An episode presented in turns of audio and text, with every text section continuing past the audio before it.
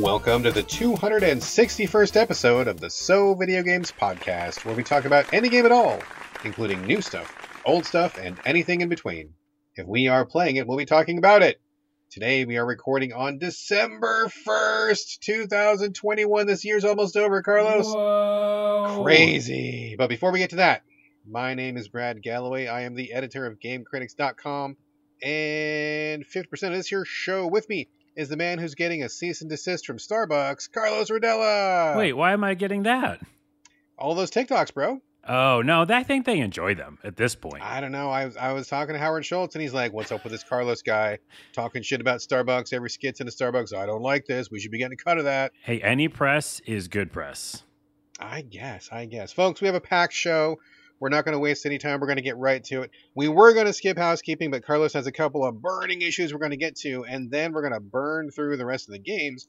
And then at the very end of the show, we are going to be doing something we don't do very often here at So Many Games. We're going to have a guest. We almost never have a guest, but we're going to make an exception this week. We are going to be welcoming Kinsey Burke from Chuhai Labs to the show, and we will be talking to her before the end. Uh, so stick around for that.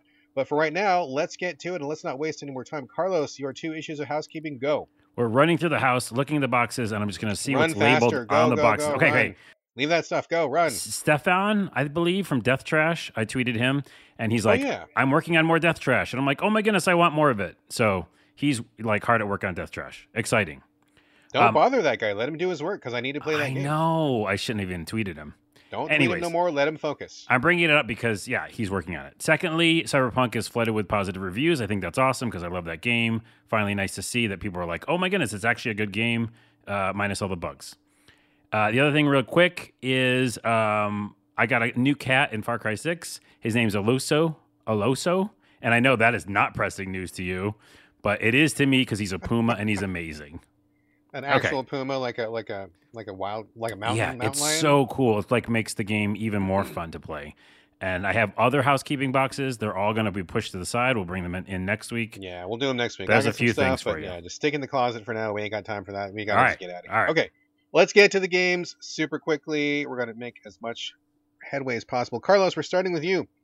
Deathloop. Uh, I'm surprised. I guess I shouldn't be too surprised because you like, um, uh, what is it? The other un dis.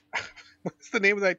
What is the name of that goddamn game that you know I'm trying to talk about? Dishonored. Okay, Yep. I was like, Disenchanted. No, Disaffected. No, it's like one of those disc games. Dishonored. That game. I know you like that game a lot. You like the Blink maneuver. We talked about it several times, and this is kind of in the same bucket. So I guess I shouldn't be surprised. But Yep. I didn't know this one was going to be on your two playlists for the year, and here we are. So why don't you give us uh, the lowdown on Deathloop? Yeah, basically, it's the end of the year. We saw Deathloop pop up in tons of game of the game of the year awards, you know, uh, lists, and I was confused by that because it seemed like a roguelike game that had some multiplayer, you know, components, and it just didn't seem like a story-driven game that I would be really into, uh, like I was into the Dishonored games. So I thought I'd give it a try because of that. Uh, and it's Okay, the end of the okay. year. And also, we had we had talked before last episode about Far Cry 6 having that DLC that's roguelike, and this is uh, that same type of thing. It's straight up a roguelike experience Exactly. in first person. So, um, yeah, in general, like I really, really like the care they did in the world building. Um, there is more narrative than I thought because they really carefully build in uh, narration, basically from another character you're talking to, uh, who's in your head. And then there's a lot of that, you know, um like Bioshock and other games where you find out lore and story through the things you find in the world. Um, and then, you know, there's bad guys, and you've got to uh, do a bunch of missions to, you know, finish this loop, uh, death loop. But the actual goal of the game is to kill a bunch of people, uh, not like regular peons, uh, but like specific mini bosses, essentially. And Right, they each okay. have their own skill, and you know, each each has their own kind of weakness, etc. And they each drop a weapon. So, uh, long story short, I, I didn't have a great experience because, and this is the main component, is that the combat itself, yeah, it's a roguelike, so you've got to like get better over time. And the beginning, if you meet too many people, you're going to be screwed.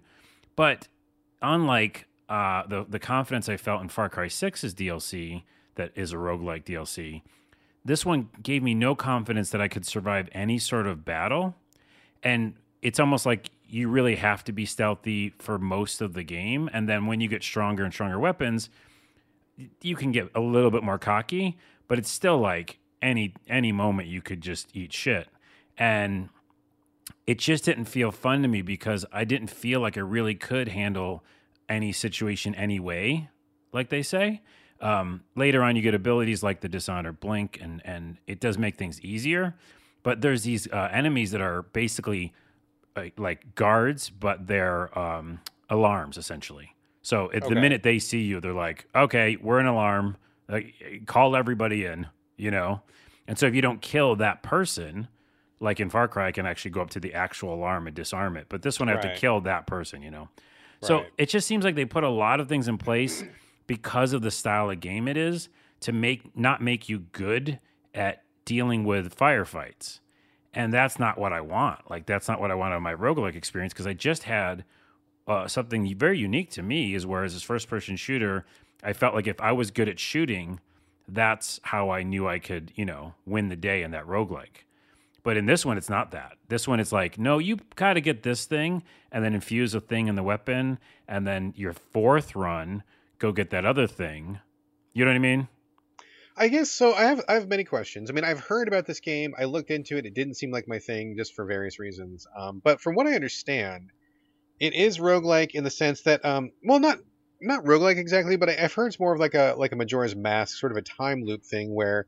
You, like you said, like when you kill certain people, they drop a weapon. You can keep that weapon for future runs, right? Like you don't lose those weapons. You can Right. keep them, or do but you? that's what they're banking on you doing. And, and that's my point. That, that is a very roguelike thing. It's like not only are you finding those weapons and having to do certain things and not die to get them, but then you have to, it's called infusing. So basically you're leveling up those guns. Uh, and then you're, then you're kind of get better. You know what I mean? But the point is, is that I just never felt like strong to take on a huge firefight. It's like they don't really want you to play the game that way, it seems like. Well, how is this? Okay, so how is this different from Dishonored then? Because I mean, that's a feeling that I had in Dishonored. I felt like I was frequently overwhelmed. I didn't really jive with the systems very much, and I know that a lot of people really like the game a lot. It's very popular in my circles. I get it, but it just wasn't for me. But that kind of describes how I felt. Like, um, you know, I I didn't like how I moved, and I didn't feel like I clicked with it. It just didn't work on my head. How is this different from Dishonored? I mean, it's the same developer, and it seems like on its surface there are many similarities. What's what's not working for you here that did work for you in Dishonored, or what's different? Yeah, well, the first off, Dishonored at the end of Dishonored and Dishonored Two, I felt like a motherfucking badass in any melee or shootout situation. And essentially, I think I did almost all melee, like blink, go to the enemy, kill them, you know. And there was this beautiful, like we talk about all the time, a flow that I got into. Okay. At the end, I, I, I would, you know, challenge anybody they threw at me and feel very confident about my situation. So that's the difference. I don't, whatever they're building you towards in this, it takes a while, right? And it's not, it still doesn't feel, even with some really good weapons, it still feels like a roguelike where I don't know if this run I'm going to do it, you know? And it, again, in Far Cry 6, to go back to that, that DLC, I, I know for sure that I can do pretty damn good for a while. Um, but really quick, the the other thing is about this, um, not like Dishonored is Dishonored was you know a progression game, and you could stop and be like, okay, I beat like two levels or whatever, and this Uh-huh. one it's a straight up roguelike. So not only do you have to just get better with the weapons, and again, in my opinion, don't I don't feel um, powered up enough, but you have to kill five pes- specific people in in quotes one day. So your run has to be where you kill all of the bosses in one run. Right. Like that's the goal of the game, and so that's pretty defeating. And yes, I know it's supposed to be because it's the, that style of game. But that's yeah, that's how the how it's different from Dishonored. Where Dishonored, I felt like it kept getting stronger and progressing in a regular one player game. This is Gotcha. this doesn't feel like a one player game where I thought it might. You know, Let me ask you then. So, uh, to be specific, when you go, well, like when you go through a level and then you you die or whatever, get back to send back to the start, is everything exactly the same? My understanding was that things were exactly the same. Um, you just had to like like you said, try to get a successful run. Of course, you're not going to do it the first time. You'd have to kill certain bosses, get some weapons, level those up, and then you know after a couple runs, theoretically, you would be strong enough to like take out the bosses. And plus, you would also know.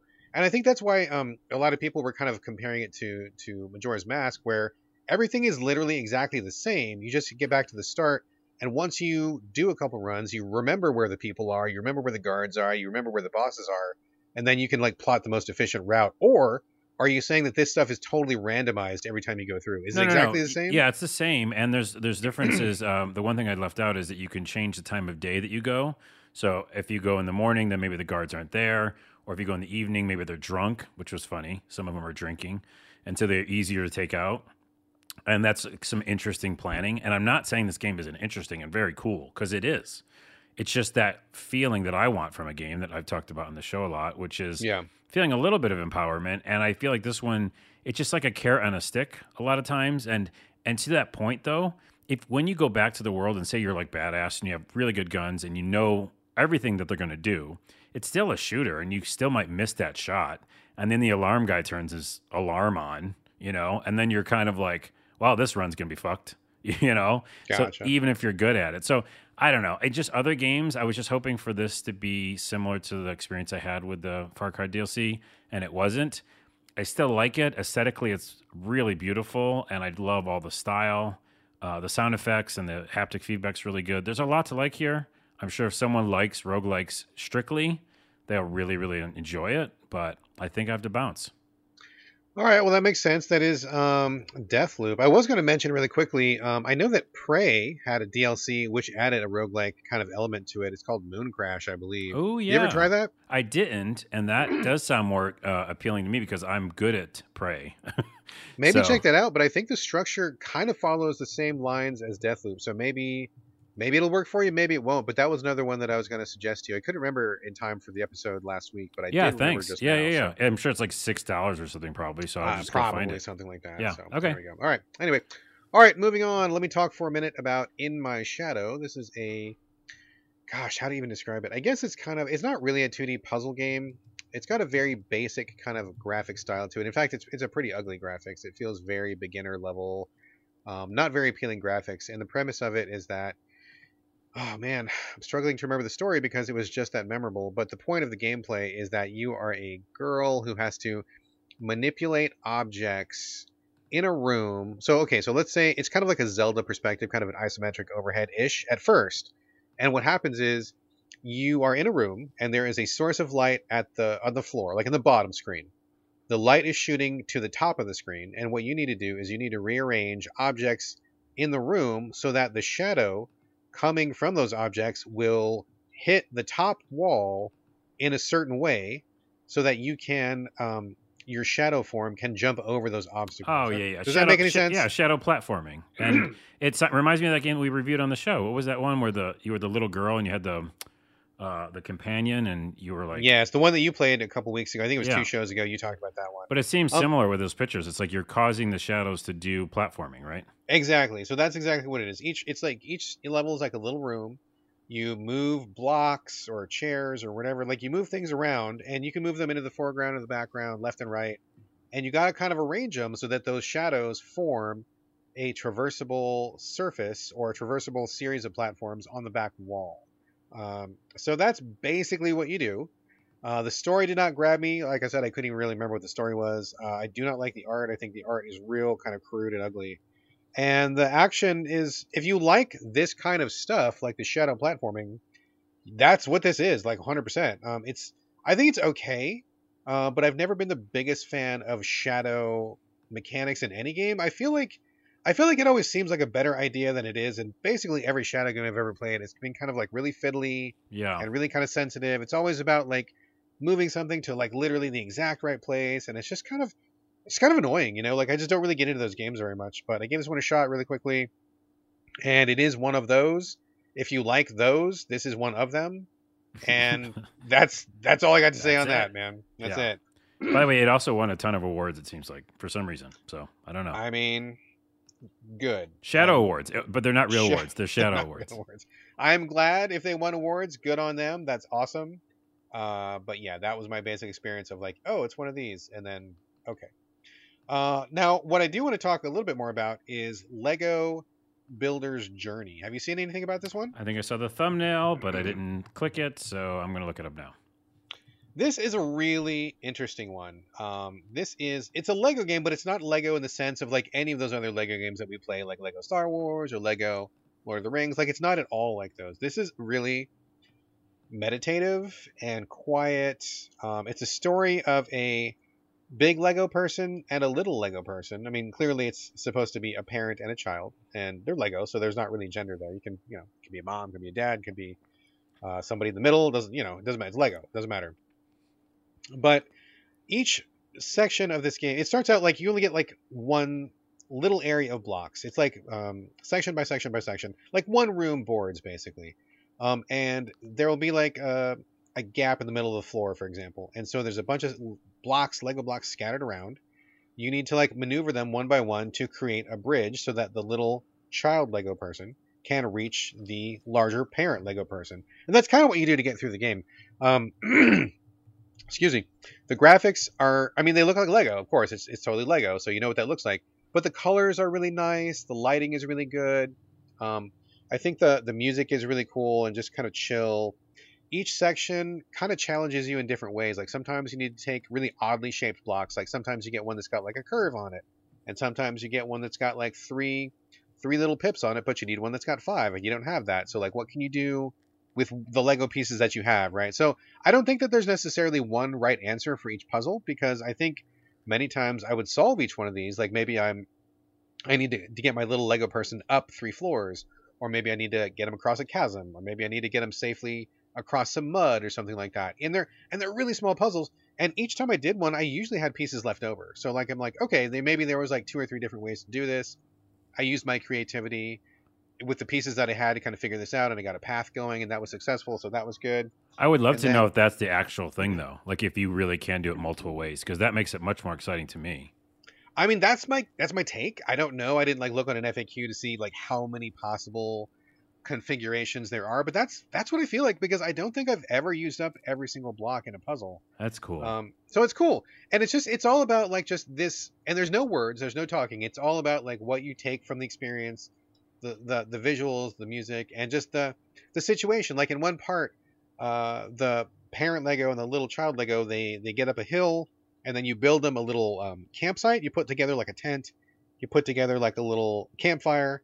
And then the little one goes to sleep, and then the older one is there, and he's just kind of he or she is just hanging out there, and they're just chilling and it's just like a mood piece you know like you're just supposed to take in the ambiance you put a little lego like on top of the fire and it goes and like it puts the fire out like it's kind of cool they do little extra effects like that.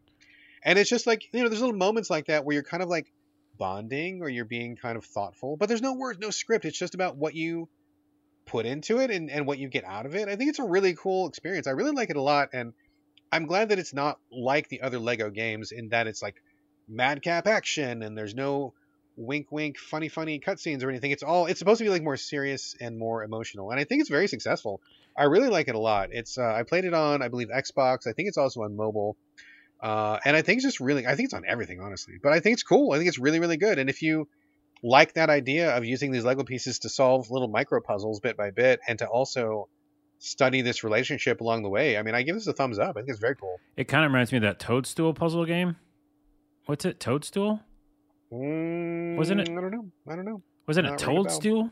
Just to say it a bunch of times until you we. can say it two more times I know. I think there was one that was like that, but it's like these little mini scenes essentially uh, that you're like doing puzzles around, and also reminds me of Ilomilo or Ilomilo or whatever that. yeah, is, yeah, where yeah. you have two It's- people that have to meet and connect. Boy, that's a that's a deep cut. That's from like Xbox what 360. Yeah, I know. I love that game. That's a while ago. Yeah, I suppose. Anyway, yeah. So it's like that. If this the puzzles are all pretty easy. Um, they make you think a little bit, but I mean, if you've ever played with Legos, I mean, you got a pretty good leg up on it. And I think it's just really cool. It's like a cool little tone piece. It's only a couple hours long. I give it a thumbs up. I think it's really sweet. Neat, neat. All right. Lego Builder's Journey, recommend. All right, moving on. Carlos, Grow, Song of the Evertree. This is one that you requested. I sent you a code. I don't know anything about this one at all, so fill us in all the way. Yeah, I just uh, requested it because as I'm doing all these games with shooting and all this kind of, you know, explosions and destruction, I was like, I need something to chill out with. Uh, I have a couple games on the list this uh, week about that, and this was one of them. So, Grow Evertree essentially is third person, uh, a game similar to I, I don't want to reuse Harvest Moon all the time, but one of those games where there's things to do um, what do we want to call that? Like a busy work That's a work. very small genre. The, the genre of games with things to do. There's not many of those. Yeah, there's nothing to do in most games. No, no, no. You know, like where you have like it's not. I want to say busy work, but there's like planting of things and you know taking kind of care like of things. routine, kind of like maintenance kind of stuff. Like, yeah, and getcha, also like getting stuff. Like there's a lot of um, uh, it's almost an MMO ish feel where like, like, resource gathering kind resource of things. gathering. Yeah, and like Valheim and stuff like that. So it's kind of a. I guess it's kind of a cutesy Valheim. Um, I didn't know that this game was so catered to more of a younger audience. I think it really is after playing it for a while. Oh, so it's kid focused. I think it might be. Um, I mean, you can get, you know, you can call Pokemon, you can call a lot of things that are Animal Crossing, even like, you know, more f- kid friendly, uh, but adults play them. So I think you can, you know, go either way, but it was just a little, um, a little too cutesy at times for me. Gotcha. Like artistically. Yeah, artistically, and also mm, uh, like vocals, because like at the beginning, you basically find out about the story, and the story is uh, there's a beautiful world, of course, and then it gets destroyed, of course, because of um, you know there's this big tree, which almost every video game I think has. Oh man, I'm so sick of the big tree. The dude. big I'm tree, real yeah. sick of the big tree. It has all yeah. the energy, it's got everything. Oh, it's so tired. I'm. I do something else, folks. I know, but it's already this is what this game is. It's called. It's in the title. Um, and so, and also, I guess at that time, you know, when the tree was beautiful, though everybody was singing for some reason. Uh, and so then, of course, you know, huge vines come up, destroy the tree, and you are the lone alchemist left on the planet to basically fight back all the overgrowth and you know terribleness. So you start off the game and you meet your two companions, but they're like inanimate objects. One's a book, and one's a chest. I forgot what the other one was.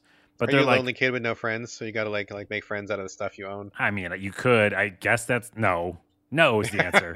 they're like magical beings, and they're like helping okay, you. Yeah. right. But like the book is, a, it's like kind of more of a female character, and and I just can't deal with like the voice sound effect they put on her. But it's just a little like almost like Pee Wee's Playhouse. That's what it reminds me of. Okay, gotcha. Which I love Pee Wee's Playhouse, but not in this setting. Anywho, they say like go on out and you know start you know basically fixing this world up, and the whole game is essentially.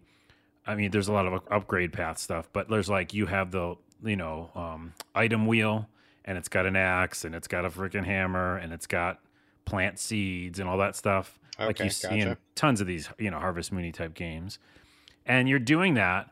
And while I already know what this game is because I play, I feel like I've played this style game forever. The thing I did like is that it did feel very, very um, rewarding to just do all the stuff. So in the first section, there's all this overgrowth. There's all these you know weeds and stuff, and you're just like pulling up weeds and cutting down you know uh, bits and breaking up blocks and stuff. And then you're getting things and you're planting them. And after I did it, they're like, "Go home and go to sleep because you you earned it for today." Sure. I was like, I do feel good about what I did today. so that's all you really can ask for these types of games, and I think it delivers on that. It's like a little cutesy, maybe a little more geared towards younger audience, but it really does that kind of like, you know, what's the the, the reward feeling of Yeah. doing a bunch of stuff. And also, by the way, because it's about you know, the, it's called Song of Evertree. At some point, uh, and this really was a shock to me. After I did some of the normal things, like planted a bunch of seeds and was waiting for things to grow, they're like, um, "You should probably try to start singing." And I was like, "What are you talking about?" So you hit a button and you sing into the flowers or whatever. I And thought you they, were saying you sing into the tree. well, you sing into the you know planted things okay. and then that like uh helps them grow i guess Interesting. So is it like a little rhythm mini game or something? no it wasn't rhythm it's just it's the same type of harvest moon thing where you go over to something hit a button like you're watering the flower but instead you're oh, like you just, singing just sing a little bit just by pushing. yeah a button. and i'm like Okay. ah i'm like what's up ah i'm gonna go over this thing ah one note for you. one note for you one yeah One note for And i was you. like Okay. i'm all pooped out i'm going to bed so Oh, man. it's that kind of game and you upgrade stuff i mean you know i'm not gonna go in length sure, about it Sure. I think we've all played these types of games before. Yeah, so- but you know what? It's not like I'm not going to go back to it because I am. I just not going to try to talk to that lady lady book for some reason. She kind of annoys me.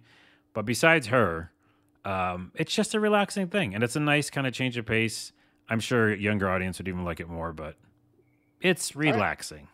excellent. That is Grow, Song of the Evertree. Excellent. Ah. We're gonna. Ah. So I'm just giving you one real quick. Ah, I gave you one Brad. back. There you oh, go. thank you. Yeah. we're, we're both growing a little bit here. Yeah. Uh, okay, so let's stay with you for just a moment. Now, you were playing a game that I really am excited about, but I just have not made the time for. It's The Good Life. Oh, uh, I actually yes. kickstarted this one. It comes to us from uh, Genius uh, cult favorite Swery65. I love Swery. I've met him multiple times. Uh, we've talked uh, multiple times. Uh, he's a great guy. I love Swery. So, full disclosure, I'm biased as fuck. I love Swery and I love his games. Uh, ironically, though, I've just been like so busy. I really want to like take this the time to play this one and just kind of sink into it. And I feel like I'm just like mentally too busy right now. I don't feel like I have the the the bandwidth in my mind to like really play it the way I want to. So I keep putting it off and putting it off. I mean, maybe like once the post Christmas season slows down, I'll jump into it. But I bought it. I got I bought it and I got uh, it was on Game Pass I believe Yeah, also and I got a Game Pass. Kickstarter copy. Oh. I think I have it like three different ways honestly. Damn. Um, but I love Swery, and I'm really, really curious about this game. So all I know about this game is that it's kind of like an open world, I guess, detective-ish simulator, which is similar to what he did with Deadly Premonition. I love Deadly Premonition. Do you ever play that? Yeah, yeah, totally. Man, I love Deadly Premonition so much. Genius, genius shit going on with Deadly Premonition. It's so good. Uh, but I believe this is kind of the same thing with like meeting people, finding out their secrets.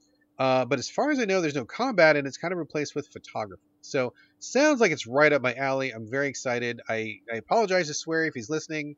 I haven't gotten to it yet. I swear to God, I will play it. Uh, but Carlos, tell me what you think of The Good Life. Yeah, I won't tell you too much because I know how excited you are, and and Yeah, anybody- no spoilers, but tell us what you think. Yeah, it's so it's definitely more like cutesy and almost like what I was just talking about with Grow.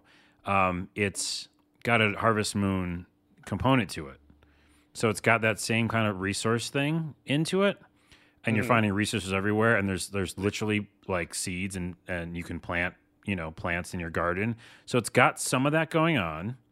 It's got another resource thing which is totally unique, and I will tell you about it. It's not a big spoiler, but because it's a photography game, uh, you can actually upload your photos to the internet, and there's actually hashtags and different like keywords that are doing well and trending. Uh, Mhm. which, by the way, I was like, "That's my life with TikTok right now," and I'm like, "Oh no, I've got to do it in my game too." Social in real life, social in video games. I know. Um, so there's a lot of that kind of stuff going on. But let me step back for a minute. The actual game is you play a woman uh, who is from the big city and goes to a small town. And by the way, she hates the town, which is kind of hilarious. I She's mean, like, that's funny right from the get go. oh yeah, she's like not being like it's not what that classic story which you see in video games where she goes to a town to get away, uh, like lake or something. It's like Yeah. she like literally openly like mocks people. in the beginning, and I'm like, oh, this isn't your traditional game. It's one of those games where it the look is not what the actual game is, right? We've seen that before, and I'm trying to think of what other game has done it well, where the art direction and the feel of the game feels like you know a younger person game or a different style. Sure. But this is a, a him game. You know, this is he has like a lot of things to say. It's almost like um, what's his butt with Death Stranding.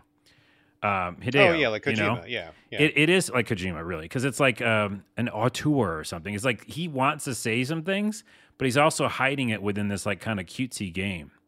Um, that said, the main objective of the game is you you arrive in this town to figure out a mystery, and there's multiple mysteries, and that's where it can get weird. And I won't spoil anything, but I'm pretty far in it. Um, and there's also a really interesting mechanic that I guess I can't talk about. No, I won't. There's just so many spoilers that happen right away. right. Um, right. It's just basically the town that you you know interact with, and you you were talking about earlier, meeting all these people. You meet tons of people, really weird characters, but there's like a lot of mysteries and a lot of new mechanics that show up right away, like really early in the game. But like you also said, you wanted to sit down with it. Um, this is one of those games where you really should just stay and just play this game for a while because Yeah. so much happens every day. I played it for like in in game days, like a week straight or something. You know, like Mhm. evening and the morning, and and new things happen. Like it's not a game where you go, okay, I'm going to tend the garden for like f- six hours or something.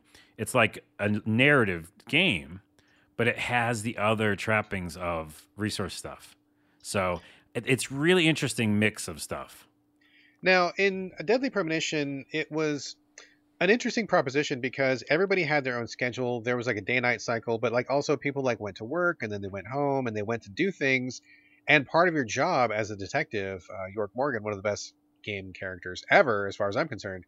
Uh, you had to like figure it out. Like you had to figure out like where did this person go. Like you could follow them. Like you had to figure out, oh, he's home, and then you had like look through their windows, and if you look through a window that was open, you could see what they're, you could spy on them and stuff. Like is that same mechanic here where you're kind of like tracking people down, following their schedules, trying to get the dirt on them, that kind of thing? It might be later on more, but right now it's been pretty straightforward, like by the numbers. Like I did have to go to a person's place at a certain time, I think. Yeah, like there was like you have to go at nighttime, and I'm like, okay, but it's been more straightforward than that. Like I, I didn't have to deduce much, if that's what I mean. Okay. Um, but at the same time, there's yeah, lots of different tricky things to do. Um, and it does feel pretty open ended at times, but there's also a narrative. It's it's really a weird juxtaposition, is what I'll call it. Of, I have one more question styles. for you. Okay, that sounds good. Now, now, question. One of the things that was really hyped in the Kickstarter and also in the uh, trailer and stuff is like you can turn into like a dog or a cat. Oh, all right. Well, that big... was one of the spoilers. I wasn't going to tell okay, you. Yeah. I, I, didn't know if you were thinking of the spoiler. It, I mean, I, I, guess if you don't know anything about the game, sure, but like it was in the trailer, and it's been it's been a lot talked about. Okay. So I don't know much about it other than the fact that originally you could only be a cat. Then people are like, hey, wait a minute, we like dogs, and so they added dogs. And there's some kind of a rivalry between either a dog person or cat person. How does that play out for you? Have you done any of the animal transformations yet, or like how does that work? Yeah, you do it right away. That's what I was saying. Like one of the okay. biggest, and then if we're already talking about it, no, there's still a spoiler about it. Okay, I won't spoil the reason why uh, okay. you can be a cat because that's actually pretty funny. Um, but at some point in the very beginning, you can be a cat, and I guess later on you can be a dog. But I'm I'm just a cat right now.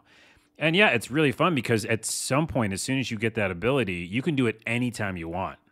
It's like it's like just a button. So you oh, basically, okay. yeah, yeah, yeah. So like, if you're walking along, you just become a cat and go again, traverse places you can't get to when you're a person.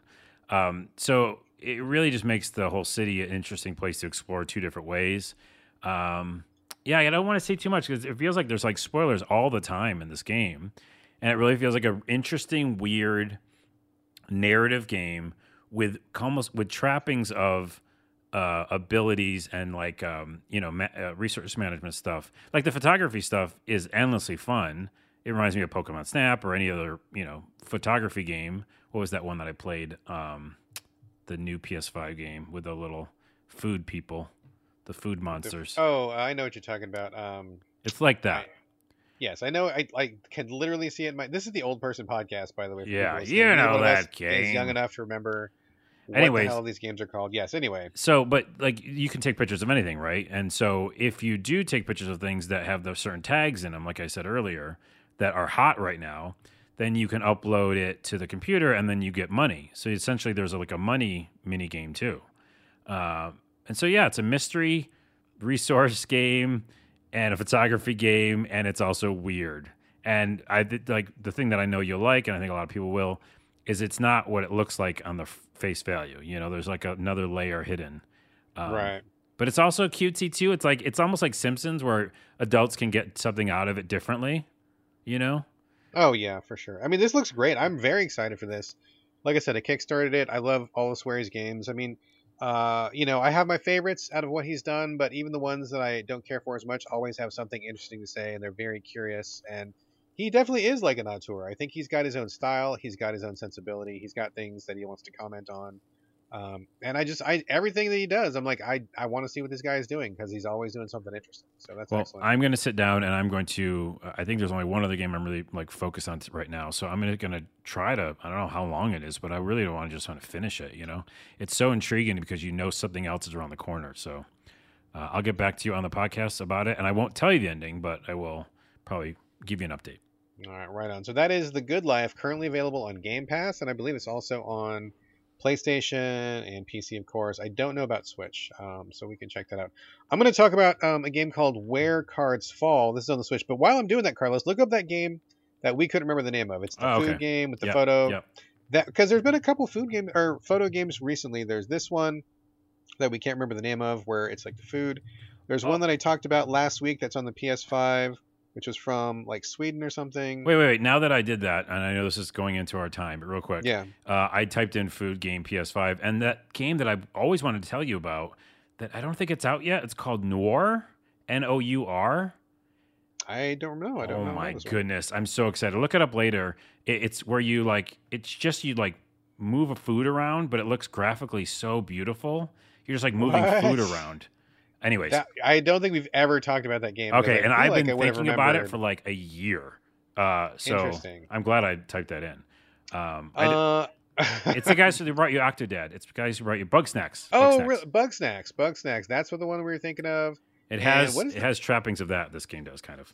Gosh, what is the other one that I just played? I really want to get a shout out to that one too because it was really good. It was Toem. Is Oh yeah, yeah, Toem. game. Yeah, That's totally. really good. Yeah. And I think that one guy, David at Game Critics, just reviewed another photo game recently. So like photo is like the thing to do this year. I think S- Nuts came out this year also, where you photograph squirrels.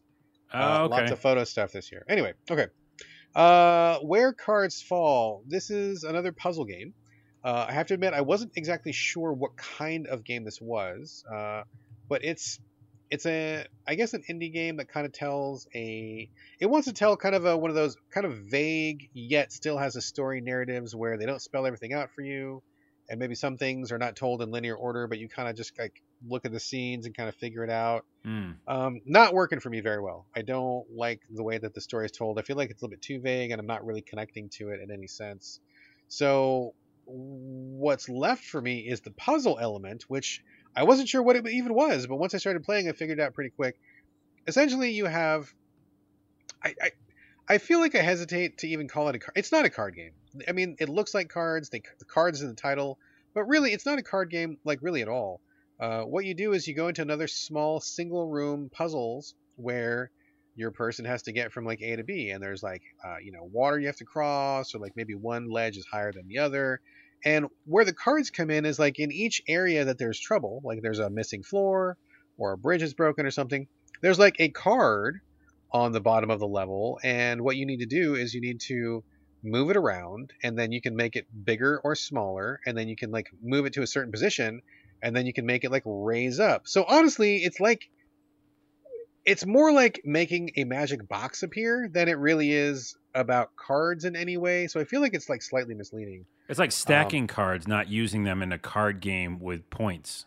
Yeah, there's no card game mechanics or anything like that. I didn't get too far, but apparently there are different suits of cards which have different abilities. But it's Mm, not a mm. card game. It's not a deck builder. It's nothing like that at all. It's about physically getting through these areas by using these cards. And the first suit you get, like I said, are like like boxes. Mm. You can make it a small box, you can make it a big box, but it looks like cards that are kind of like growing into the shape of a box or something. So you just go through these levels. Um, you know, each between each level, there's like a little bit of like um, kind of story, which is kind of hard to follow. And then you get to the level, and you use these cards to get from one place to the next. And I have to admit, I was a little bit confused by this whole experience because I don't know why they went with the card theme. It seems like it could have very easily been a box. It could have very easily been mushrooms. It could have been like anything. So I don't know why they chose cards. I feel like I kind of was expecting one thing, I didn't get it uh, because the cards don't act the way I thought they would. And it's just it's just about like like these puzzles. Like I didn't realize it was going to be such a puzzle heavy focus experience. I mean, I guess that's on me for not doing my due diligence and like reading reviews and watching YouTube before I started the game. But um, you know, you look at a couple screenshots and you think you maybe got a feeling for it, and in this case, I actually really didn't. So uh, it's another one, kind of like in my shadow, where it's just very segmented, very puzzle focused. If you like to do puzzle after puzzle after puzzle, maybe check it out. If you like those kind of vague indie story games, maybe check it out. Uh, neither one of those things really clicks with me, so this one was kind of a miss. But It seems like I ahead. do like the art style, though. Do you, do you like the art style? yeah, yeah, seems the art good. style is pretty nice, and Yeah. the music is pretty nice. So like aesthetically, it's really pleasing. Um, I just, I just didn't really care for the gameplay, honestly. Like, just this moving of cards, which are not really cards, and just like solving, you know, because sometimes it's like move it to this exact spot, and then this leaves just enough room for this other card to go, and then you put this other card, which is really a box, and that goes there. And like, I just, I just don't like these little fiddly, find the exact perfect position kind of puzzles. Like those Mm. just don't do it for me. Like, they kind of really annoy me. So. Uh, unfortunately, I chose two of them this week. Don't ask me why. It just kind of happened that way, but I, that's a miss and a miss for me. So, where cards fall, I think it looks great, sounds great, and if you like those kind of games more than I do, which is I'm very possible, I bet a lot of people out there would really like this one. Check it out. Not for me, unfortunately. All right. All right, where cards fall. That was it. Let's go to you, Carlos. We've got two games left. Uh, Lost in Random. I was really looking at this one. I've almost pulled the trigger on this multiple times, but I just haven't made the decision. And to be honest with you, I was listening to uh, fellow podcaster John, uh, from Reykjavik over at uh, Gaming in the Wild. Shout out to his podcast. Uh, quick, quick diversion. I found out that our podcast is the podcast he listened to most this year. We are his number one podcast. Yay! Yay! So thank you for listening, John. Thank you. Uh, and honestly, I believe that his podcast is the one that I listen to the most. So I think I'm returning the favor there. there you go. Um, but I listened to his show where he covered Lost in Random, and for the first half of the show, he was like uh, puffing it up, and I'm like, "Oh man, it sounds so good! I'm gonna buy this as soon as I get home," because I was listening in the car. And then he got to the second half of the show, and I'm like, "Nope, not gonna buy this at all. Scratch it off my list." So I'm very curious to see where you fall on this. Tell us all about Lost in Random, sir. Well, tangent number two, then, before we get started, um, I do this a lot, and it's always a kind of um, organic thing that happens, and I also love it. Is I'll either be watching some sort of piece of media, uh, and then playing the game that's kind of a similar vein of that, right? Like, so I'm watching Cowboy Bebop for a little while, then I played Mass Effect or something. You know, like sure, that something kinda, in the same bucket. Yeah, I get you. I love that. So I'm reading this book by Ian Stewart. It's called "Do Dice Play God," which is a joke on Einstein's um, "Do Does God Play Dice?" and it's about random. It's about randomness and chaos theory and what is at the heart of the idea of something that's random because it's Okay. every day we experience something that's you know uh, not in, in our control and it, it seems to be random. Exactly. So as yes. I'm reading that book, I was reminded of that game, and then I reminded of him talking about actually on the podcast in the positive sense, and saying that it had some like jank and some bugs and stuff, but also it was really cool. So it was kind of a um, an always purchase for me because I love that art style so much, and I was very intrigued by again a card style combat uh, with a third person you know action game because that's what this is. So, anyways, I pulled the plug. Uh, it- it's a perfect mix for I read the book and then I go play the game. But it is essentially Tim Burton, the adventure game. So this is Nightmare Before Christmas. It's the exact same style. There's so many characters that look just like you know from that movie, uh, which is only a good thing. It's a beautiful homage, I think, of that style. And you play a, a little girl who's going to look for her sister who got captured. Uh, no spoilers really, but her name's Even, and her sister's name is Odd. And ah, yeah, but what's really cool about the game, and you might have heard this in the in the his review, but it's really about class systems. Like it's a dark, visually dark game, but it's also like a dark idea of you know the ones like out of a dice one through six. The ones are, are, are people that are designated a one, and they are in you know one town or whatever, and there's two town, and the, you know it goes up, and in the six world is where the queen is and you know that's like royalty and think of any like social system right uh, rich people poor people uh, middle class etc so it's really a story about that like literally in the very beginning you you know get called names for being where you're from and they're telling you you're designated to do this in life which is so on point for right now right. um, so this game is really interesting on that level. Now the actual gameplay is, you know, third person running around, um, jumping, and um, yeah, I think yeah, you jump and you're do, doing some puzzles and stuff like that. But it's really about meeting the characters. It's really about talking to um, different people. You have a little slingshot, and throughout the whole game, you can use it to you know find resources, uh, coins or something.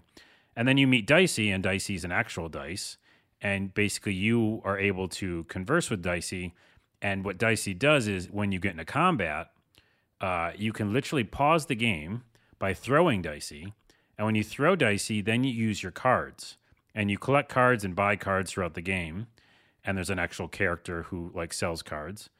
And so when you have these cards, you know, by throwing dice, you're pausing the game, and then you can use the cards. And some of the cards are like uh, give you health back, or they're going to freeze enemies, or they're literally weapons.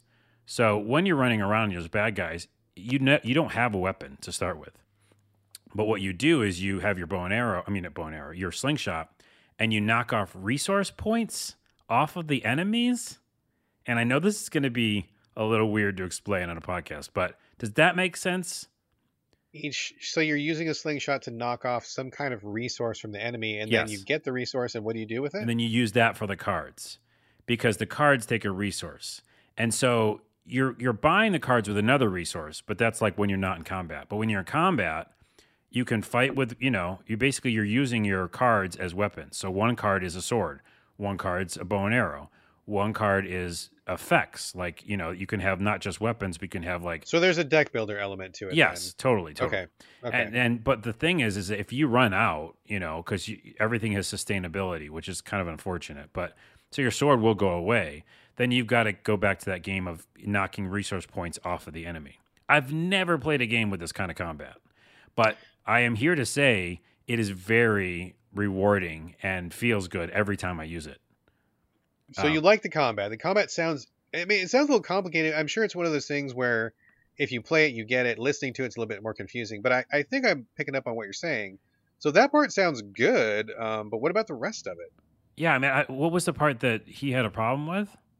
Um, I think part of it was just like so much of it like was just biting on Tim Burton's steez like a little too much, and also that uh, like it was janky and there were some problems, and the other like the non-combat parts I think John said were, were pretty boring. Like Oh, I he wasn't into the story, he wasn't into like the stuff you did when you weren't fighting. Yeah, that's great. I mean, that, again, it's subjective, right? Like, if you like Tim Burton, for one thing, when people do an homage in a certain style, uh, if they do it right, then it's awesome. Like, I don't think there's, it's not copying here. It just feels like its own story. And again, I- don't know if he talked about this, but it's really about uh, class systems. That's really this this whole story is about. And for me, that's endlessly interesting. Um, i- i- you know, there's funniness too. There's comedy, but for me, I liked all the adventure stuff. It all seems pretty happening pretty fast. I bet you it doesn't seem like the game's super long. Um, I'm already in three town, and I'm, I got to get to six town. Uh, so no, I would disagree. You know, subjectively, I I enjoy the story bits, um, and I really like the combat. Like the combat again seems complicated and talking about it, but once you do it, there's just such a relaxing thing to it because there's the action part. But I love a game, you know, like a turn-based RPG where you can stop for a minute and kind of like assess what's going on. Sure. Um, and there's so many times that I was like, I thought I'm dead, but I, I was able to pause it, think about it, use the right cards, and come back. And the other thing is, there's also like board games that you do in this. So, really quickly, you know, use that same style of fighting bad guys and turn based kind of moments, but you're moving a chess piece or something. And by mo- you, how do you move the chess piece is by throwing dicey. So now this sounds complicated. You throw dicey, it pauses the game. You pick in your weapons. When you unpause it, the the the piece that you're trying to move moves. How many that dicey is? Does that make sense? I think so. Yes. It's pretty it's pretty complicated saying it on a podcast. But then there's a second mini game where the fact that you're like trying to unblock places for the piece to move.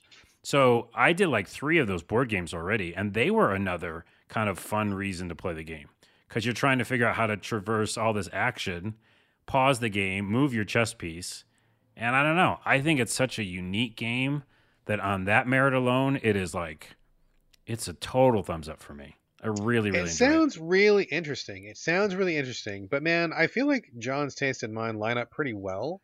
Yeah, And I his don't think you recommendations, I like feel it. like, are- yeah.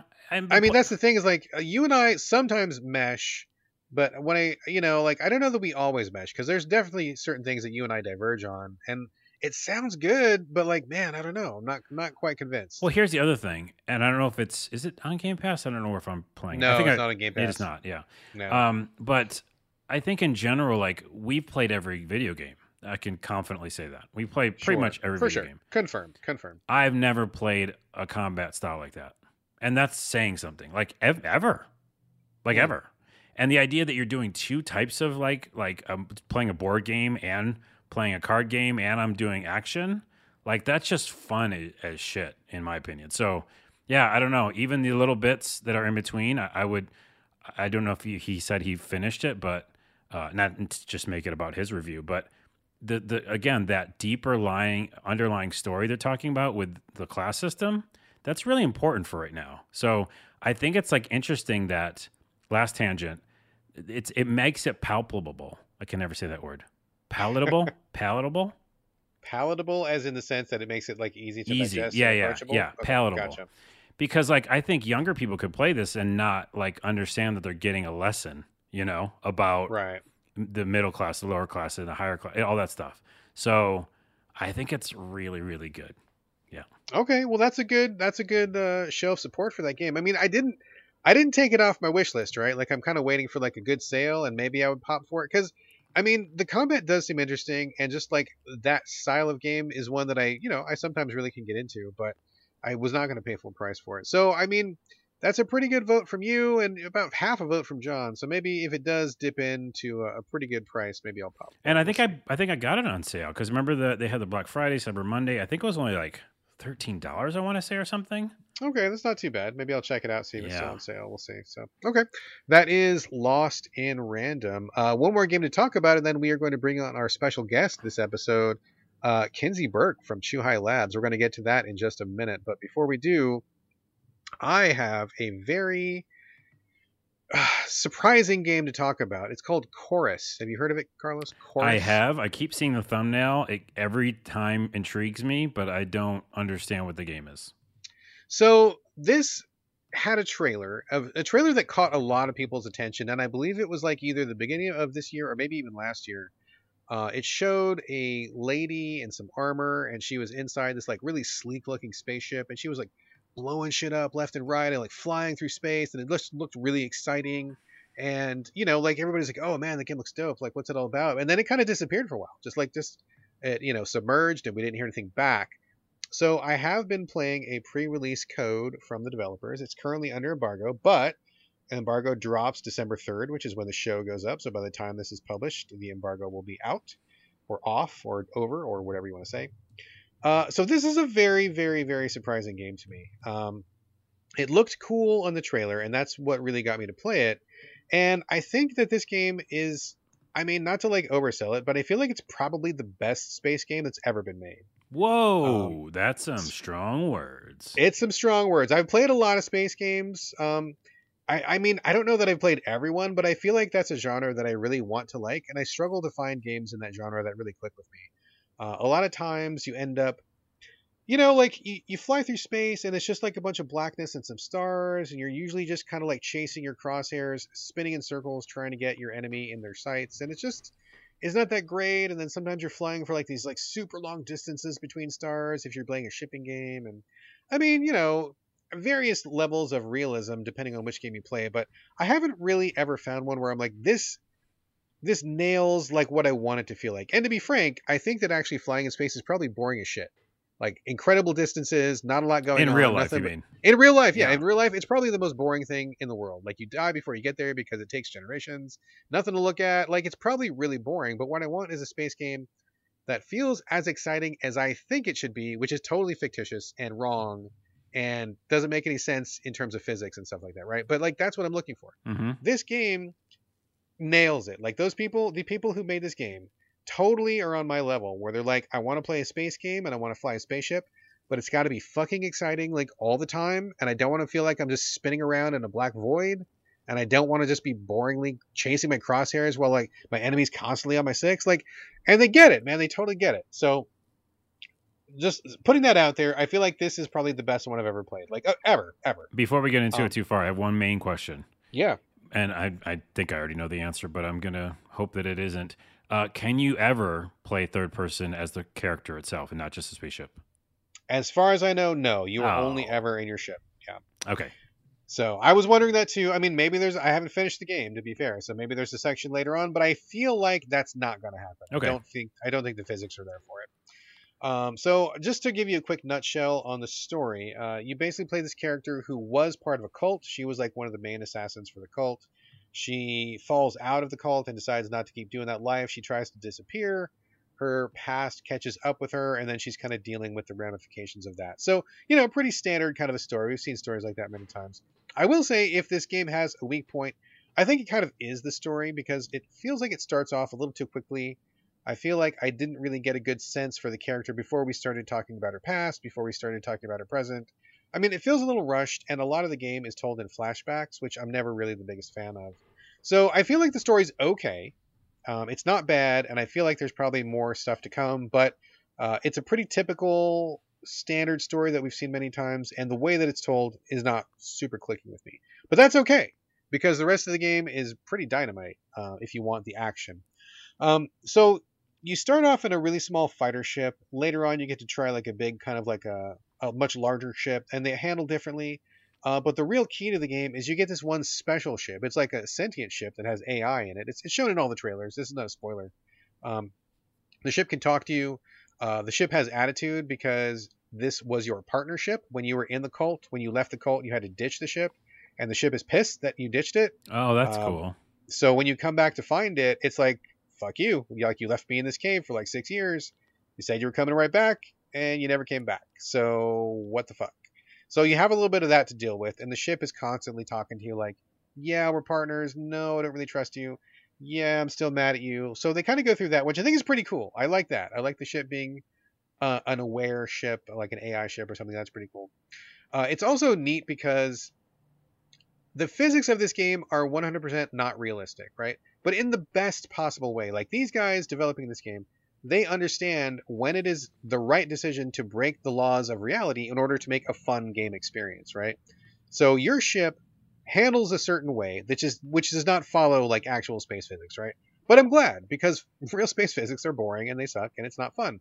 You can't get your Star Wars type battles in real space physics. Like, you know, ships don't move like that in space. But Yeah. this is a fun experience and that's cool. I'm totally fine with that. I like it. But you can hit a button and when you hit a button, the ship kind of like semi transforms, which looks pretty badass. And it kind of changes the physics on the ship, but only when you want it to. So, for example, you can fly like a regular ship. It kind of feels like you're in the air. But when you need to get into some combat where like you need to cut the inertia and like strafe a little bit, or like you need to do some like real zero G shit, you hit this button and the physics change and you can do it whenever you want. So like when it's advantageous or when it makes sense or when you feel like you're mentally ready for it, hit the button, go into like the zero G mode, and then like you can really like turn your ship around and spin and do all these crazy maneuvers. And when you don't want to do that, when you don't want to fuck with like actual inertia in space and micro adjustments and stuff, you transform back and it's like, oh, it just handles more like an airplane, which is super more manageable, way easier to deal with. And I think that's it's such a smart, cool decision on their part. I really like it. It's it's genius stuff. Love would, it. Would you say it's transforming? It is transforming to this genre. Absolutely, I would say it's transforming the space genre. Yeah, it's the other the other it's super interesting. And the the other part where this game really fucking nails it is in the level design. Now this is this is where most space games completely fall on their face because they think space you're in a, a black void and off in the distance you can see like a nebula. But like what are you actually doing? The most you ever get is like an asteroid field or something. Or maybe like you fly by a planet that's like far in the distance but really you're just like suspended in space. It doesn't feel like you're doing anything. What what chorus does is brilliant. It's really brilliant. So what happens is they send you in these levels where there's shit all around. There's like space stations that are really close by. There's asteroids there's rocks there's little structures there's like you know like kind of a civilization growing in space. And what this does is is it gives you quote unquote like a landscape like a landscape that's like suspended in space. So you always have something to orient to. There's always something to fly next to. Like you're flying through a little canyon or you're flying above a rock or you're flying next to a space station so it feels like you're not just out in the fucking void like it feels like you're moving and because things are near you you get a sense of speed and you can always remember where you're at because there's like landmarks you're not just in blackness of space right it sounds so, like, like, levels. It's basically like levels. it's like it's like a little world they've set up, that, but it's suspended in space, and so you still have the space environment. You're still on a spaceship. You can still go up and down in any direction, but there's all this stuff that like our human brains want to orient to because we are not made to live in zero g, right? And so we need Mhm. to have an up and a down, and we need to have a north and a south, and we need to have things to look at because that's how our brains work. And they've done that here while also keeping it a space game. It's fucking amazing. It's so good because it just works, right? Like it it takes what you need as a player to feel comfortable to feel action, to feel speed, to feel like you're doing things, but it also keeps the space theme of like, you know, zero G, spinning around, um, no true up and down. But it marries it in such a perfect way that it just feels so good to play this game. And it's there's no learning curve. Like you jump into the plane and you're like you're immediately like, oh yeah, I know what I'm doing. Yeah, you just know and you just do. like intuitively start flying around and shooting shit.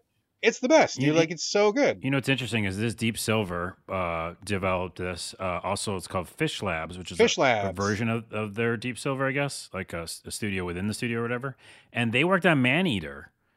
Uh, and that Oh, sounds very similar to how you're explaining because in Maneater, and this is um, makes sense in comparison, you're in the water a lot, right? Yes. But you never feel that way because whenever I play that game, which I love, by the way, you always feel like you understand the speed, like you said, and you, you wouldn't think it'd be fun, but it is because they make you jump out of the water and land on something else, you know. So it does seem there's some engine there that they maybe shared.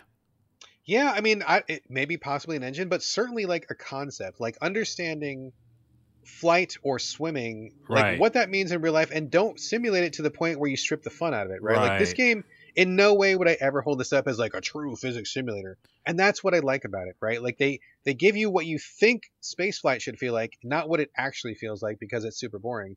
And you know, it, it's like Star Wars. Like you feel like you're playing like a Star Wars ship or something. That's not real at all. It's like fucking fantasy. Like no way does physics adhere to that. But it's cool. And I like to play stuff that makes you feel cool and is fun, and is exciting. Totally nailed it, right? So that's that's all brilliant, good stuff. Um, I think the art is good. the The graphics are really good. Like lots of cool like lighting effects, and the ships look nice. Um, you can upgrade your ships, like get different lasers, and there's also uh, upgrades based on performance. So let's say, for example, you like to use your laser a lot. The more you use the laser, the better it gets, which is pretty cool.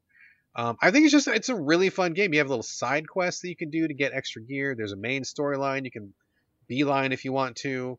Um, stuff to explore. You know, it's all like none of it is a drag, right? Like the leveling up is not. It's enough to make it feel good, but not enough to make it feel like work. The side quests all offer something a little differently, and they're all super short, so you can do them if you like. If you skip them, you don't feel like you're missing too much. But if you do do them, it's a little bit different flavor. Sometimes it's a chase, sometimes it's finding something, sometimes you're just like doing a battle, just to change it up if you like. But you can do those uh, or not. And I think overall it's just really well paced. Love the way it controls, love the design. I think it's just really, really good. I mean, my only my only complaint, like I said at the beginning, is I think the story could be told a little bit better. I'm not feeling a whole heck of a lot for the main character, or the main plot. I wish I wish it was a little bit it had taken its time a little bit more. Like I wish I had grown to like the characters more before we kind of got thrown into the thick of it. Yeah. Um, I feel like it got a little bit too strong of a start or too quick of a start. Um, so that's a soft part, and I, I wish that was better. But I mean, it's hard to get too upset about it when just flying around and moving the ship and just being in space is just so badass. It's so fun. Yeah. It's, so two things. Uh, one is back on my radar because after you said all the stuff you said, and I know who's working on it, um, it just seems like that's a fun time and like the actual gameplay part of it. Secondly, what you said about the story, it makes sense because these are the same people, not the exact same people, but like Deep Silver is Saints Row, right? yeah. So Yeah. this is like, yeah, and, and Maneater is like, yeah, there's a story, but go have fun, you know? Yeah. So I yeah. feel like that's maybe what again, but like um, when you're saying like a feel, you know, like the developers might have a feel.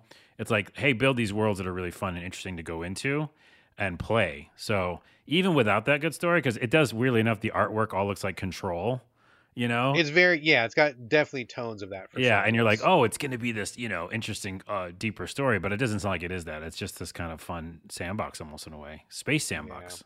Yeah, I mean, you know, and to be fair, I haven't finished it. Maybe the story gets better as it goes, but I mean, to be perfectly honest, the story is 100% not why I'm playing this game. right Yeah, yeah, it's yeah. really just because it feels so bad. But you know, maybe it gets good. Who knows? We'll see. I'm gonna keep playing. But so far, I mean, this is like, this is what I feel like an awesome space game should feel like, and no game really feels as good as this one does. This one, Cool. me, so far, is at the top in terms of how it feels, for sure. Nice.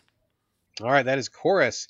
Good stuff. It should be out, I believe, December 3rd. So look forward to that by the time you're listening to it on this podcast. Uh, the embargo will be up and the game will be out. So there you go. Um, as for right now, we are going to take a quick break and we're going to come back and we're going to talk to special guest Kinsey Kinsey Burke Burke. from Chuhai Labs. We'll be back in a moment. We'll be back in a moment. Bye. And we're back. Okay, that was a nice break. And with us, we are joined by a special guest, Kinsey Burke. Now, Kinsey, the three of us go back a ways. Uh, when you were recording with Carlos way back in the day on his podcast, I guested with you guys sometimes, and we did like a little, uh, you know, kind of the same array uh, on our show back then. And now we're kind of recreating it here for modern listeners. I'm very excited. Uh, welcome back. And I mean, welcome back for us. I mean, a lot of people probably this is their first time hearing you, so it's just a welcome. But uh, welcome back to the Brad and Carlos show, I guess. Oh, wait, wait, I have an applause. I have Oh, applause. I have applause. Oh, there nice. it is. There it is. Yay. Yeah, thank you so much. Yeah, like uh, you were saying, we go back a ways. Like I'm, I was trying to actually remember, like when uh, Carlos and I did that podcast. Was it like five years ago? Oh my More goodness. than five? It was I a actually don't know. amount of years. That's all I know. yeah, several years. I mean, I was living back in Ballard, and I've moved since then, and I've like my child has aged since then, and like COVID happened since then, and like all, all sorts of shit's been going on since that time. But it's been really, it's been great to have you back. I'm so excited to talk to you. Now, I, I see you once in a while on Twitter, and I kind of keep tabs like as a lurker that way. But why don't you tell us, like, I mean, for people who don't know, who Mhm. are you? Why are you here? What's up? Like I've been in the like games industry for a while. I was on YouTube for a number of years before I uh, got into the games industry. At the moment, I am a producer over in Chuhai Labs, which is a uh, publisher and developer over based out of Kyoto, Japan. Nice, excellent. Now you were on YouTube. You were doing a lot of stuff with uh, what Metal Jesus Rocks for a while. Yeah, yeah. I was a, a contributor on Metal, Metal Jesus Rocks for years. And if COVID wasn't a thing, probably would still be doing videos with them. Oh man, yeah, fuck COVID, dude. Can we all just get a collective fuck COVID? Yes, we absolutely. can. Man, I don't have that COVID. button. I don't have that button in the in the in the sound. You got to program that in I'd the sound, make that, sound yeah. thing for next time. And by the way, the other thing uh, Kinsey and I uh, connected on was Video Game Break. That was the podcast we're talking about. Um, obviously, Brad was on it a bunch too. But yeah, that was many moons ago, and so I thought we'd you know bring you back, talk about video games, and let's just get into it because we only have a little bit of time. What games are you playing right now, Kinsey Burke? So right now I'm playing Call of the Sea. And I started playing it because it's going to be leaving Xbox Game Pass soon. And it was kind of one of those games that I was like, I should play that. And then just never did. Those kind of games. Yeah. but Oh, then, yeah. but then I saw it that it was leaving, and I was like, okay, I'm going to do it. And it's a uh, first-person adventure game that takes place in like 1930s South Pacific, and I already really like that era, so that's that's the thing that drew me in first. Uh, but the story is really cool. Like you basically play as this woman who has this strange disease, and her husband went on this huge expedition to find a cure on this like remote island, and you haven't heard from him in a long time. So you're going to the island and trying to figure out what the hell happened. So it's pretty fun. Like it's uh you you like go through like his different like campsites and you kind of like go along their journey and what happened because the island it starts to get a little bit more like spooky and supernatural and it has a lot of like puzzles that make me feel like an idiot nice. yeah, it looks a little bit like a first person, like The Witness or something. Yeah, yeah, it's similar.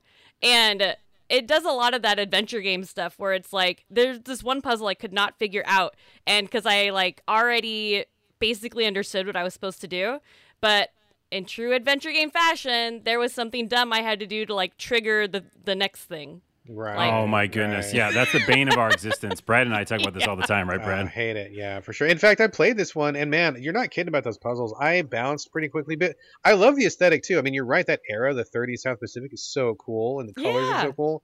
But those puzzles just like wrecked me, and I I found myself almost immediately going to an FAQ, and whenever I do that, eh, I just have to bounce. Like I don't enjoy doing that. But are you Yeah. are you making progress? Is your brain smarter at puzzles than mine is? I am making progress. I did have to look up one thing and I it was the hugest eye roll. Actually, wait, no, I lied. I looked up two things. like there was one puzzle that like I basically understood what it was going for, but I was like, what the fuck am I supposed to do? And I looked it up and I was like, oh. Like Yeah. Oh. it it was like the thing the last part of the puzzle I needed was like I had to like look up. and I was Yeah. like, damn it, Kinsey! Like just look up. And then the other thing that I looked up was I had to trigger that one thing before I could actually do the puzzle, even Ah, though I knew what I was supposed to be doing. But I'd go look at that wall first. You had to look up, literally look up. Yeah, I was so, that one made me so upset. I like walked back into the area. It's like one of the first puzzles too. And it was like just look up just a little bit and like it's on the roof of the building and I was like, "You son of a Dude, I have no patience for puzzles. Like, li- I'm playing Far Cry 6 right now, which I talk about on the show all the time. And there are little puzzle missions. Brad, I don't mm-hmm. think I ever told you about that. I don't think so. That doesn't sound familiar. I know. There's all these little puzzles. You know, after you've done everything in the game, it's like, oh, you can also do puzzles. But every once in a while, I get to one and I'm like, oh, no, no, I'm not going to try to figure this out. Go immediately to the internet. I don't want to spend time because it's like, yeah, I just don't know what to do. Maybe I'm dumb for puzzles for sure, like in I video mean, games.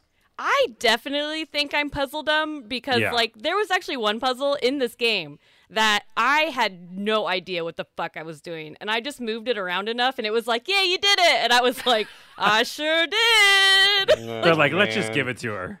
accidental oh, accidental solutions are the worst. That makes Yeah. me feel stupid and irritated because I feel like if I'm too dumb, I shouldn't have gotten past it. You know, like it- Yeah. it's almost like they give you like a prize for being stupid. It's no, I do not like. Do not like. Yeah, I think if I get to the point where I'm like continually looking stuff up, because I'm really trying hard not to, Yeah. but I'm not entirely sure I'm gonna finish it because of that.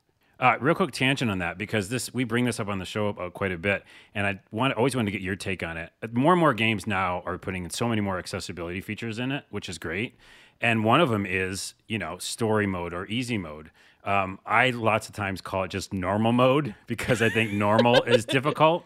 Um, but what are your what are your thoughts on that? I mean, like I think Phil Spencer came out and said like if you finish a game on you know easy, it's you still finish the game or something.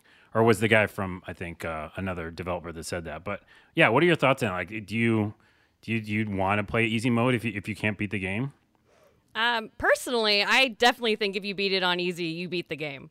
Okay, Like for me, I've never been like that nightmare mode person. Like I played through on normal and then I went back through on nightmare. Like I've never I've never been that person. And I totally understand having things like maybe locked behind something like that. You can still beat the game, but you could go do this other like side mission if you were to play it on hard mode or something like that. Or achievements, of course, for beating on the different modes. But no. If you beat it on easy, you beat it. Like because there's definitely a few games that I like I always start on normal.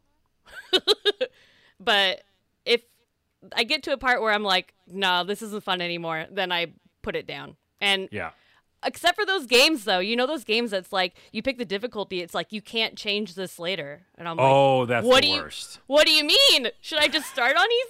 Like yeah. well, especially nowadays because there's so usually like the newer games. There's so many options, and yeah. Yeah. I think in the very beginning they're like, "Don't worry, you can change this anytime you want," and you're like, "Cool, cool." But yeah, there's those games you're like, "You better pick the right one." You're like, "I don't know what the right one is." Yeah.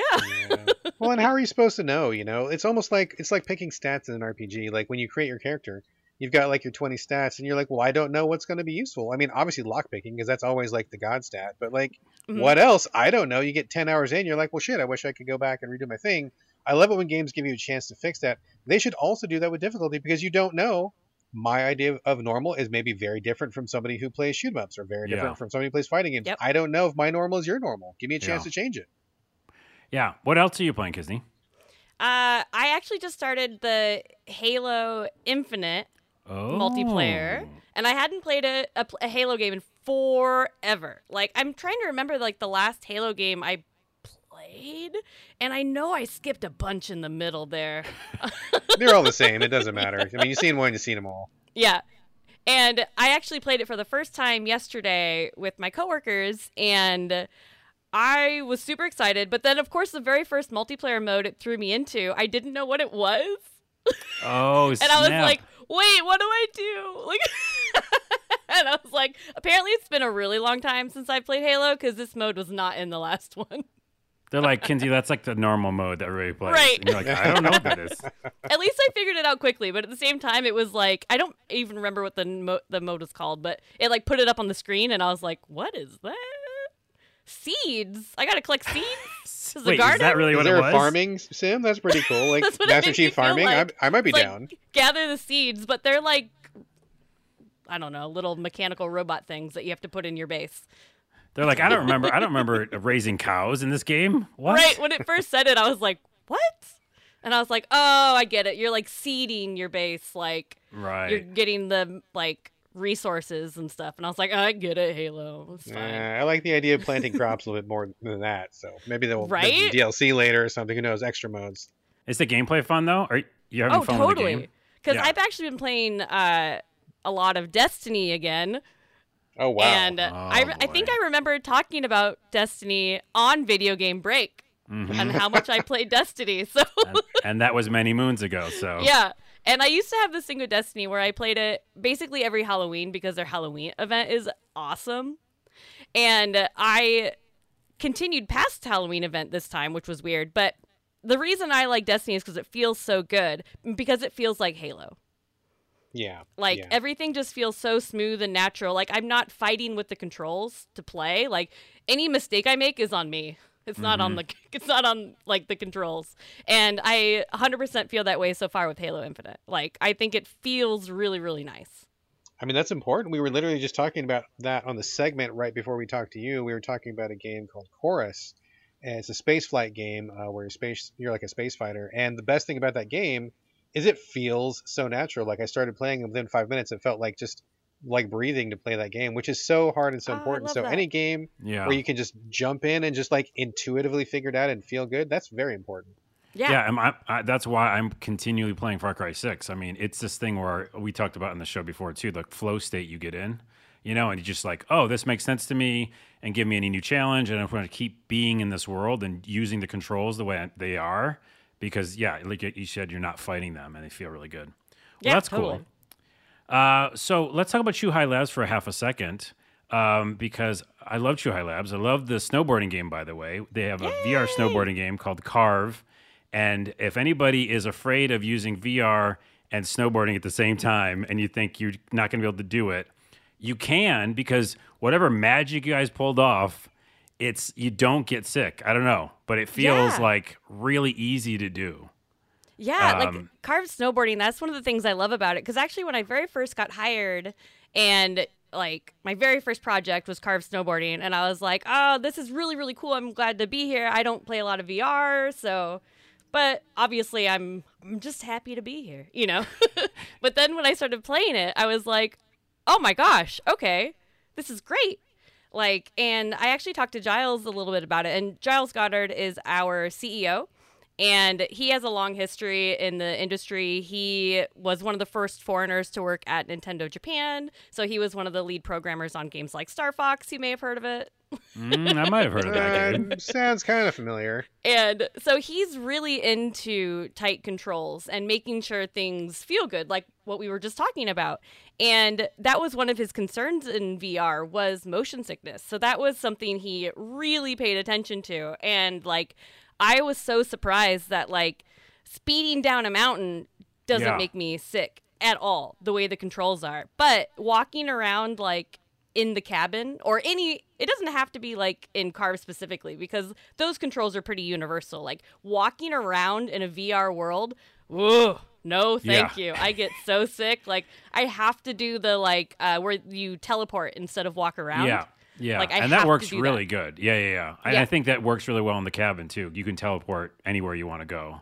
Yeah, Um, totally. So you don't have to walk around. But yeah, you like you're right. Like when I use the experience of going down a hill, like even me, and I'm like a, ex, you know experienced VR person, and I usually don't get sick, but I was still kind of freaked out. But man, again, it's some sort of alchemy.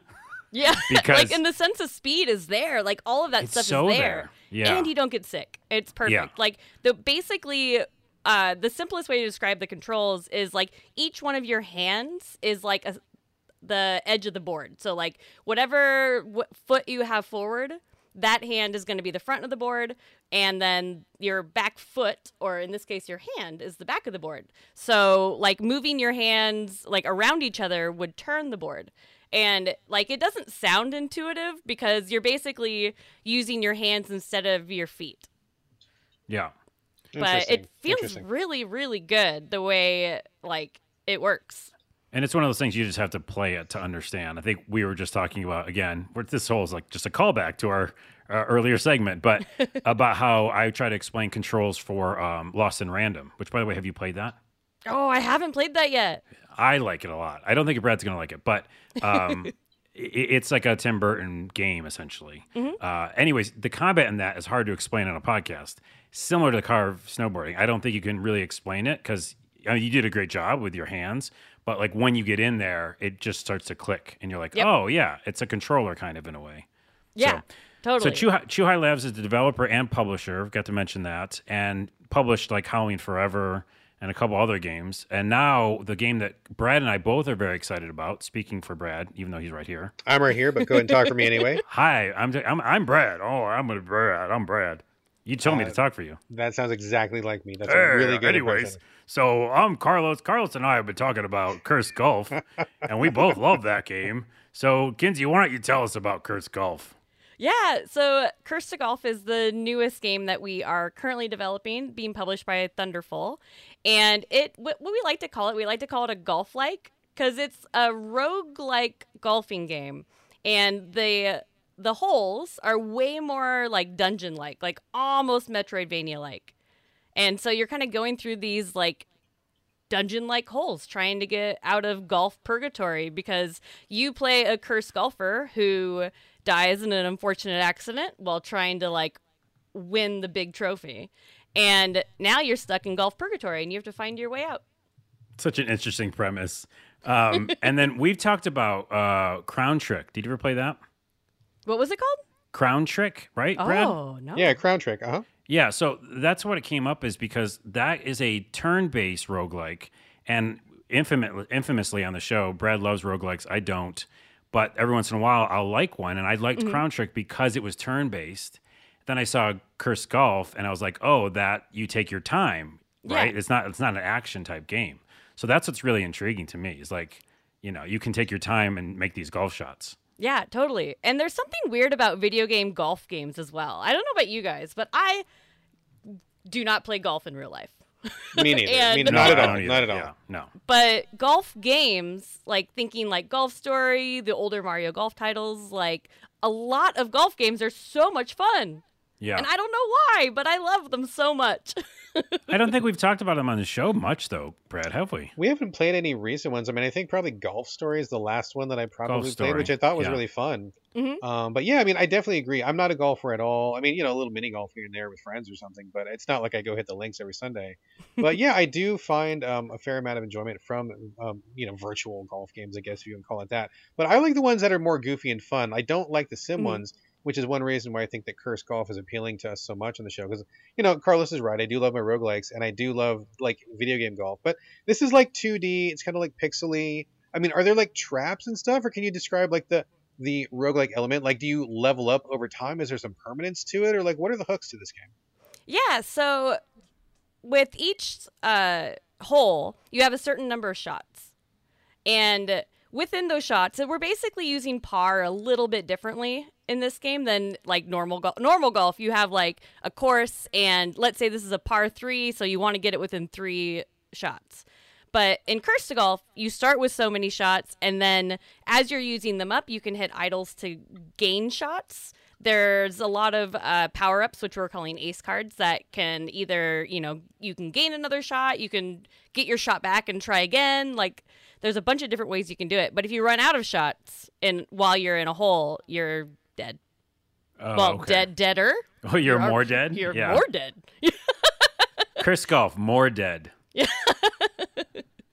Are there So- like special abilities, or like can you get like a more powerful club or anything, or any like do you get like any kind of uh, powers or something that like ties into like you being a ghost, perhaps anything like that at all? Uh, you will be able to get more of the ace cards, and you'll be able to have more of those in your deck. And then once you beat the some of the bosses, then some of them will have boons as well. Okay, so what we didn't talk about the deck. What how does that factor in? Is there also like a card based element to it? A little bit, yeah. Like you can just basically have your hand of uh, ace cards. And what do those do for you? Uh, those are going to be your power ups.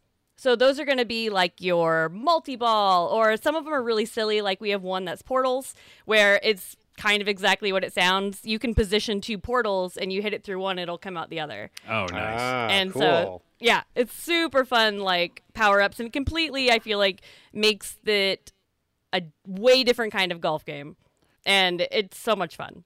so the car- the cards themselves is that like to, to to Brad's point the permanence of the the roguelike part is that the thing you keep throughout the whole thing? Or do you have what like what resets I guess is what I'm wondering. If you if you can say. Uh, I can't say at the moment. Okay, okay, okay. We're putting her on the spot. I thought okay. so. I thought so. Sorry. We're like deep dive into this game that hasn't come out yet and Tell it's us all off. the spoilers, Kinsey. Please, yeah. All the secrets. Well, because I bring that up because again, to that point, like if there's enough permanence that's interesting to me, or it's like, or people who don't like roguelikes, Mm-hmm. Yeah, I think that's what gets people into it because they're like, oh, well, I feel a progression happening, you know? Yeah, totally. Because like with me and roguelikes, that's one thing I don't like starting over from the completely from the beginning. Right. So I totally understand that feeling, and that's kind of like why for the longest time I just was like, I don't like roguelikes. Mm-hmm. And Yeah. like certain games are slowly starting to change my mind. Like what you get, what holds over in like Hades and the narrative element and like all of that like holds my attention like way better than what my brain thinks a roguelike is. And Cursed to Golf does have the narrative element as well. There's some uh, really fun NPCs that you get to meet along your way through Purgatory and on your way towards Ascension. It reminds me a little bit of Celeste, kind of in a way, or like I, I know it's not a platform in any way, but like the art style and that the idea that there's like some story elements are going Yeah, it's on. got a little bit of that vibe. Yeah, I think so. I would agree with that. Yeah. Yeah, the pixel art's adorable too. Right well, we just got a couple more minutes here. I mean, is there anything that you would like to talk about, Kinsey? We can talk about your work at Chuhai or any other game you'd like to give a shout out to, or just anything at all. I mean, what what's left on your agenda here? You got the time. Let's use it up. Oh man. uh yeah, so definitely you can wishlist Cursed to Golf right now on Steam and uh, it's going to be coming to uh, PC and Switch in 2022. Uh, Carve Snowboarding's out now on Oculus Quest and what I'm really excited about is we have another game called Whitewater Wipeout that's coming to season 1 of the Playdate. Oh right, the gear. oh, the controller Playdate. game Yeah. Yeah. Yeah. You the one you crank on the side, right? That one got. I heard that got delayed because of some battery issue or something. I actually have it on. Um, I pre-ordered one, but I kind of forgot about it because it's taking so long to get here. Now that you're talking about it, I'm like, oh yeah, that little crank thing on the side, and all those games are like DL or they're downloaded or whatever. There's no cartridges or anything, right? Right. Yeah. Yeah. So everything is going to come out in seasons, and our game Whitewater Wipeout is going to basically be already on your playdate by the time you get it. Oh, nice. Okay, excellent. Yeah. Um, before we go, Kinsey, I have to mention this because I've been listening to your podcast, and uh, people should check out Chuhai Labs has a podcast on YouTube and probably on all the other platforms as well. Mm-hmm. I'm guessing. Uh, just is it just you search Chuhai Labs podcast? Uh, What's it called? We're the the Nasty Labs podcast. oh, that's right. You're nasty. Nice. so nasty. Um, I was listening to one, and I just want to. This is like a personal note to you. You had mentioned Guardians of the Galaxy. You might Mm-hmm. not have heard us talk about on our podcast, but it's one of my favorite games of not just this year, but of all time. And Ah! people, yeah, people really don't understand it, but it's it's like a Final Fantasy 15 game where it's really about the interplay of the of the characters together, and Mm-hmm. you really feeling like uh, connected to them and going through drama with them. It's an incredible game. I need to play it, and the more I hear about it, the more I want to play it because, like, I'm not a big Marvel person, but like, what I love about every single review that I read of that game, people were like, "I thought it was gonna be crap, but I loved it." Like, right, and it's not even Marvel; it's Dragon Age, and I know Yeah. that you like Dragon Age. oh So- yeah, Yeah. Yeah, I should have led with that, by the way, not Final Fantasy. Uh, Dragon Age, Kinsey. Uh, so, anyways, I just thought I'd take my time to, to, to explain it to not just the people listening, but to you. Like, it's really, really, really good. Oh, I can't wait to play it. I can't wait. Yeah. Good stuff. Brad, you got anything stuff. else? No, I was just gonna say. I mean, we got time for maybe one more little bit. We were almost out of time. Uh, any last little bits, Kinsey? Um, I don't think so. Uh, listen to the Nasty Labs podcast. There you go. All right. and you're cool. on Twitter and social media uh, at Kenzilla. Yep. I'm on all the things at Kinzilla, and Chuhai Labs is on probably actually also all the things at Chuhai Labs. Nice. Excellent, excellent. Well, that's a good Well- segue because we're gonna wrap it up right now. I mean, It is. Yay. Yay. Thank you for being here. Whoa, that's a lot. Anytime. Thanks, guys. yeah, it was so good to have you back, Kinsey. Such a pleasure. I know we recorded so many times in the past. It was always fun, and you know, life changes. We all go on different paths and journeys, and et cetera, et cetera. We all learned and grew along the way, made some friends, but now we're back, and it's so good to be talking to you again. Thank you for coming by. Of Thank course. you for coming by. All right, folks. Well, that's it for this episode. As per usual, we'd love to get your questions and comments. Hit us up. So Video Games Podcast at gmail.com. We're on Twitter at So Video Games. We're on TikTok, So Video Games Podcast. But also, you can reach us individually. Uh, now, Kinsey, you just gave your info. Uh, so, Carlos, where can we direct your traffic this week? uh, at Carlos Rodela on TikTok, and that's R O D E L A, and also Carlos Rodela Comedy on Instagram. Excellent. As for me, same as usual. It's uh, Twitter and Instagram's my name, B R A D G A L L A W A Y. And that's going to do it for episode 261. Thank you all for listening. Thank you, Kinsey, for being here. And everybody who's in the audience, not you, Kinsey, you don't have to be here next Friday, but everybody's listening. Hope to see you next. I mean, I guess you're welcome back next Friday, I suppose. You're probably busy at High Labs, but the next time you want to come on, let us know. We'll have you on again. Uh, otherwise, folks, we'll see the rest of y'all next Friday. But for now, this is bye from Brad. Bye from Carlos. Bye from Kinsey. Hey, she did it. I was doing the cheering thing. Where is it? Yay. That's going to get old real quick.